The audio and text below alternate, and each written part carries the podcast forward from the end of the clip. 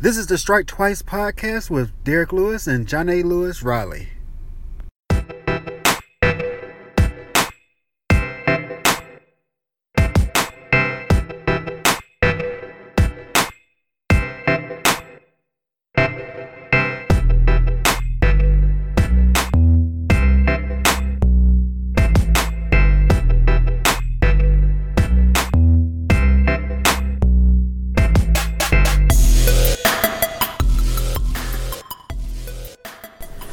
What up, people? Welcome to the Strike Twice podcast for CW's Black Lightning.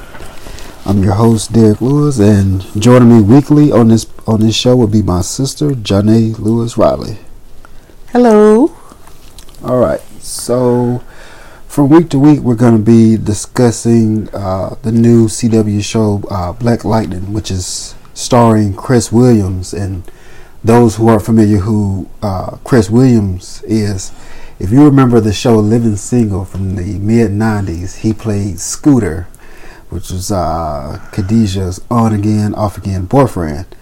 Um, and the show was created by Mara Brock Akil and Salim Akil, uh, who are famously known for um, CW's The Game and Girlfriends, and most recently BET's uh, Being Mary Jane. Well, it was back then. It was what was it? WB? Was it? WB? it's probably WB. so the WB. Uh, so you know, just a brief overview of the show. It follows uh, based on a DC comic uh, following a character by the name of Jefferson Pierce, who retired nine years ago from being a superhero, uh, Black Lightning. And you know, most recently, uh, he's forced out of retirement uh, to become a vigilante again with the rise of a local game known known as the 100, and with the increased lead in crime and corruption in his community, he's actually forced to uh, don the suit again.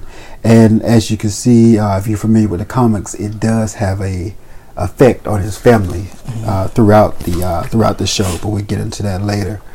Um, Jonee, you want to add anything? Well, you know, Black Lightning debuted in April of 1977, so he's been around for a while. And you know, you you know, always probably kind of in the background. Go as far as the um, the old Justice League cartoon, and then Justice League Justice League Unlimited. You will see him in the background in some of the DC movies. You know, I think he was in um, the DC animated um, Public Enemies. I think he was in that one. You know, but he's always been around, but kind of in the background a little bit. Right, right.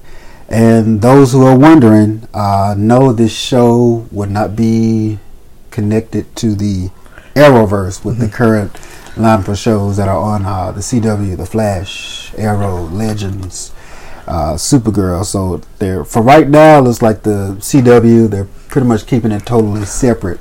That's what they're saying for now. But they said the same thing about Supergirl, and we see what happened with that. ended up crossing over. So again, I guess it just depends on the success of the show and uh, you know how we as viewers uh, tune into it weekly. Right. Uh, would determine whether or not you know maybe season two, season three, they decide to uh, cross it over into the uh, Arrowverse. Right. Uh, so again, so throughout the uh, the show premieres Tuesday, Tuesday night after CW's The Flash at eight o'clock, um, and from week to week we'll be giving reviews, uh, sort of like a commentary of uh, the previous week's episode, leading in, leading up to the uh, newest episode. Uh, so from week to week, you can uh, check us out on our Twitter page. Um, right now, you can follow us follow follow us on Twitter. I'm at dlu48. Also, that's my handle on Instagram, and you can follow Jonee at Nene616 for both Twitter and Instagram.